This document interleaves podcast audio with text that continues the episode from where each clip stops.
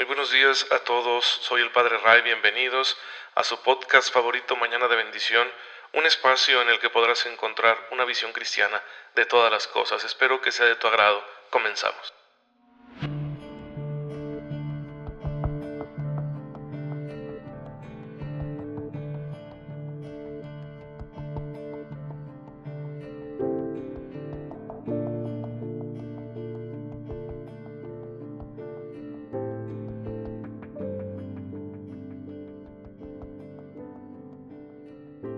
Muy feliz miércoles, queridos hermanos. Les saluda su amigo el Padre Ray. Les envío un fuerte abrazo a todos. Espero que se encuentren muy bien, que estén cuidándose, porque seguimos en esta situación de la pandemia.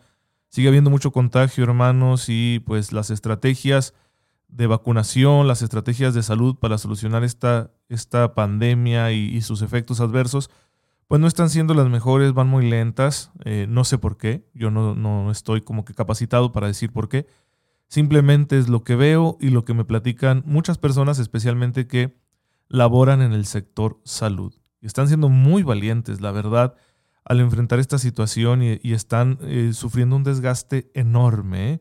que al país le va a tocar mucho recuperarse del desgaste que está produciendo este acontecimiento del COVID-19 en el personal que labora en el sector salud. Así que por ello hay que cuidarnos muchísimo, pero mucho, y, que nadie eh, diga, no, pues no, pasa nada, al cabo nos tenemos que morir y entonces lo, lo importante es la salvación del alma. Sí, pero para salvar el alma uno tiene que vivir la caridad, y la caridad implica que yo me cuide y que, yo cuide a los demás, que yo sea responsable. Y, y no te estoy diciendo quédate en casa y enciérrate, porque tampoco estoy de acuerdo con eso por muchas razones. Más bien lo que te estoy invitando y que yo intento vivir, aunque no siempre con, la mayor eh, precisión, pues es ser disciplinados.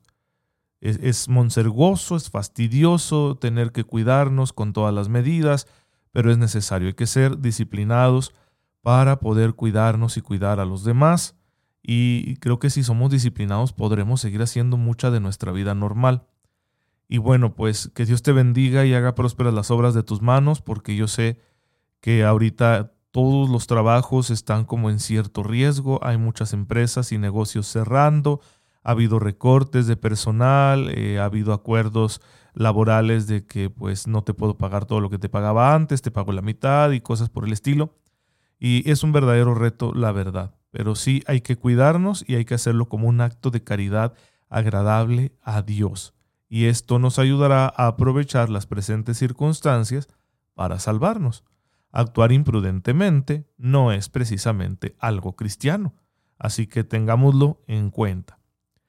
Pero bueno, en Mañana de Bendición ya saben que mi mayor deseo es que ustedes tengan una fe muy viva para aprovechar la gracia de Dios, y más que nunca ahora. Es decir, la gracia de Dios no está en semáforo rojo, está fluyendo y está presente para que nosotros la aprovechemos y la apliquemos precisamente en estas situaciones que nos ha traído la pandemia.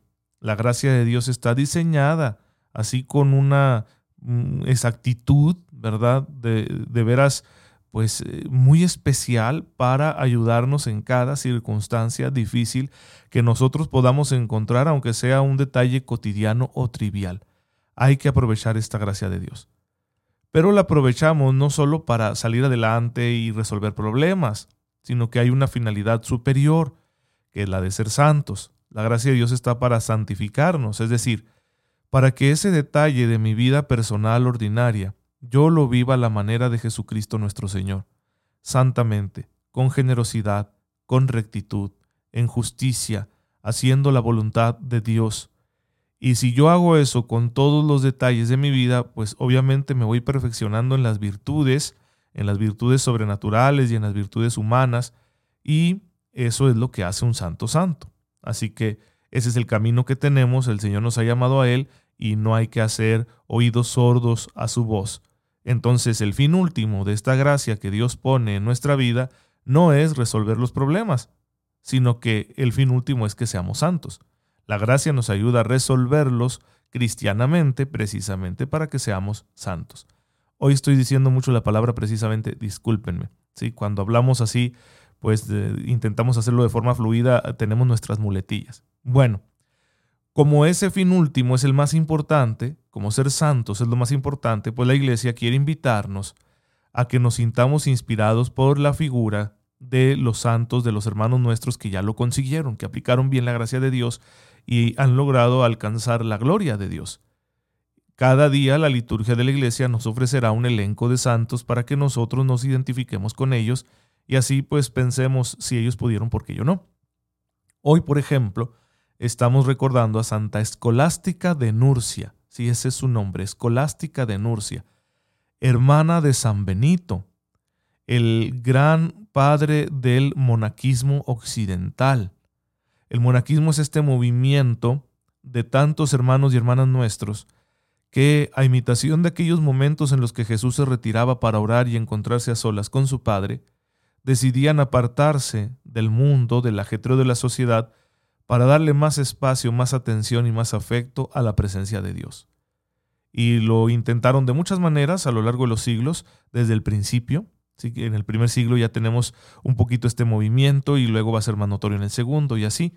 En el Oriente cristiano, es decir, en aquella región del Medio Oriente, de, Palestina, de Siria y luego posteriormente Egipto y después eh, la zona de Asia Menor, que hoy es Turquía, etc.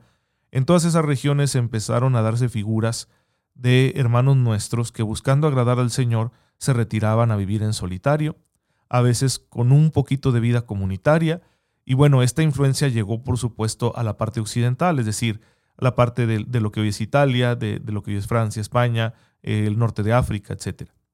Pero sería San Benito quien daría orden a esta experiencia de vida religiosa, y lo haría estableciendo una regla, la famosa regla de San Benito, que regula la manera ordenada de vivir en solitario, es decir, en un monasterio, lejos de la sociedad, de forma comunitaria, para que ese orden ayudara a que no se hiciera opción por la vida monástica como con motivaciones equivocadas, ¿sí?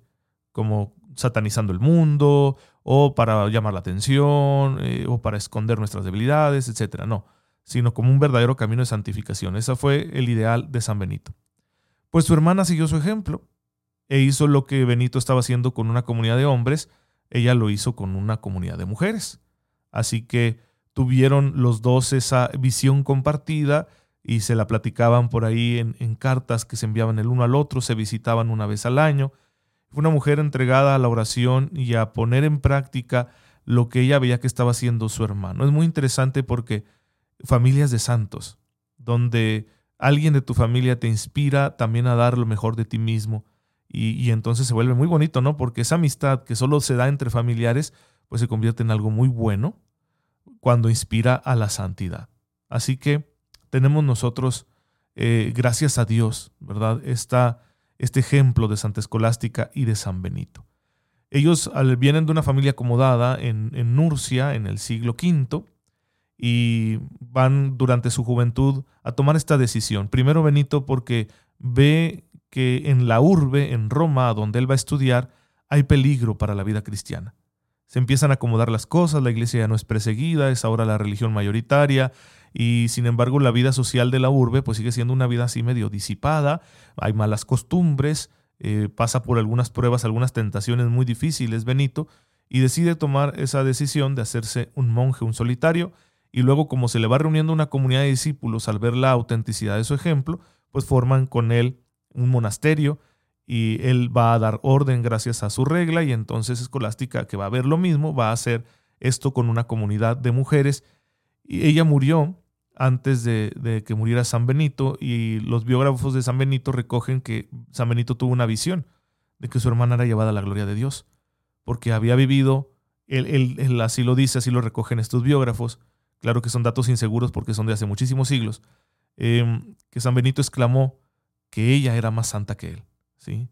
Porque no había sido como contaminada, ¿no? En, en la urbe como él lo fue, ella había vivido su vida en pureza y de ahí dio el salto a la vida monástica y bueno, llevó una vida de completa rectitud, de completo, una conducta de completo agrado a Dios. Y uno diría, ay, pues qué difícil, ¿no? Qué gente tan rara que emprendía estos caminos. Pues son seres humanos débiles como ustedes y como yo. Y por eso debemos estar abiertos a la gracia, porque lo que los hizo santos fue la gracia, no el solo esfuerzo humano. El solo esfuerzo humano no puede realmente hacer esto. Así que, hermanos, hay que dejar que la gracia fluya y nos transforme. Y esta transformación comenzará cuando tú y yo cumplamos fiel y amorosamente los mandamientos. Y para hacer esto hay que conocerlos bien. Entonces aquí en Mañana de Bendición, siguiendo el Catecismo de la Iglesia Católica, estamos conociendo los mandamientos, ya llegamos al décimo, que en la letra dice pues que no hay que desear los bienes del prójimo. Y que nos dice el Catecismo que este mandamiento regula el ejercicio del apetito sensible que nos hace sentirnos atraídos por las cosas materiales, por los bienes de este mundo.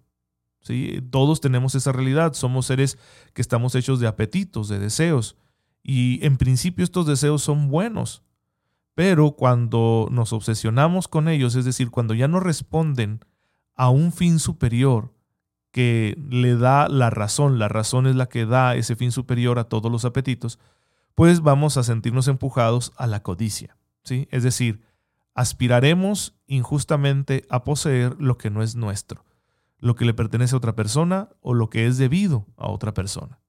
Por eso este mandamiento, nos dirá el catecismo en el número 2536, prohíbe la avaricia, es decir, prohíbe el deseo de una apropiación inmoderada de los bienes terrenos, prohíbe el deseo desordenado nacido de la pasión inmoderada de las riquezas y de su poder. Y por lo tanto prohíbe también el deseo de cometer una injusticia mediante la cual se dañaría al prójimo en sus bienes temporales. ¿Sí? Por eso las escrituras nos van a enseñar que la ley moral cristiana, cuando nos dice no codiciarás, significa que estamos siendo invitados por Dios a apartar nuestros deseos de todo lo que no nos pertenece. Porque la codicia no solo nunca se va a sentir satisfecha, sino que nos va a llevar a cometer injusticias. Como a fuerzas quiero tener lo que el otro tiene y quizá no lo estoy pudiendo alcanzar con mis medios, pues voy a proceder a cometer una injusticia para tenerlo a como de lugar. Así que esos son los dos grandes defectos que tiene la codicia. Primero que nada es una esclavitud del espíritu, porque nunca se queda satisfecha, como dicen en mi rancho, no tiene llenadera. Y el segundo aspecto nocivo de la codicia es que nos alienta a cometer injusticias. Como queremos lo que tienen los demás y no podemos tenerlo quizá por las vías ordinarias y éticas, quizá por falta de, capacidad, no todos tenemos la misma capacidad, o porque nos ha tocado vivir en unas circunstancias o medios, pues quizá más limitados que los de otras personas, y debido a esas barreras, pues decimos, no, yo quiero tener aquello y lo voy a tener a como sea, y entonces emprendo esta acción, aunque sea injusta. No me importa si es una acción inmoral, porque yo quiero alcanzar eso que, que, que me está enamorando, ¿no? que tanto aspiro, que estoy obsesionado con ello. Así que son los dos grandes defectos de la codicia y hay que cuidarnos de ella y este mandamiento por eso nos pide apartar nuestros deseos, ¿sí? No solo las acciones. Este mandamiento no solo nos pide contener las acciones, sino que nuestros mismos deseos no estén orientados de esta manera compulsiva hacia los bienes terrenales, porque estos después de todo no nos garantizan la felicidad, pueden contribuir enormemente a nuestro bien y es lícito buscarlos con nuestro esfuerzo y trabajo, pero son relativos, hay que tenerlo muy claro, no nos van a dar la felicidad absoluta. Y además son frágiles, los podemos perder en cualquier momento. Así que la lícita aspiración al progreso material no nos debe hacer ignorar que la verdadera felicidad está en bienes de otro orden, bienes de índole espiritual, bienes duraderos. Entonces uno tiene que trabajar en su vida no solo para conseguir esos medios materiales, sino que buscando el bienestar material pensemos en dedicarnos con mayor afán a alcanzar el bienestar espiritual. Una cosa no quita la otra, sino que en orden de importancia, una realidad es superior a la otra, porque una es definitiva y la otra no, una es eterna y la otra es pasajera. Así que cuando ya ese afán por conseguir bienes materiales por acceder a un progreso material está interfiriendo con mi orientación hacia los bienes eternos, probablemente ya caí en la codicia. Y hay que examinarnos, porque este mandamiento nos está diciendo, no sean codiciosos. Bueno, hermanos, terminemos aquí, démosle gracias a Dios. Señor, te pedimos, nos auxilies con tu gracia en todo momento, de manera que podamos vivir santamente, también en la administración de nuestros propios bienes y en la búsqueda del progreso material, para que ninguna de estas cosas nos impida alcanzar la contemplación eterna de tu rostro. Por Jesucristo nuestro Señor. Amén. El Señor esté con ustedes. La bendición de Dios Todopoderoso, Padre, Hijo y Espíritu Santo, descienda sobre ustedes y les acompañe siempre. Gracias por estar en sintonía con su servidor. Oren por mí, yo lo hago por ustedes y nos vemos mañana si Dios no dispone otra cosa. Cuídense mucho, por favor, y recuerden que se les quiere.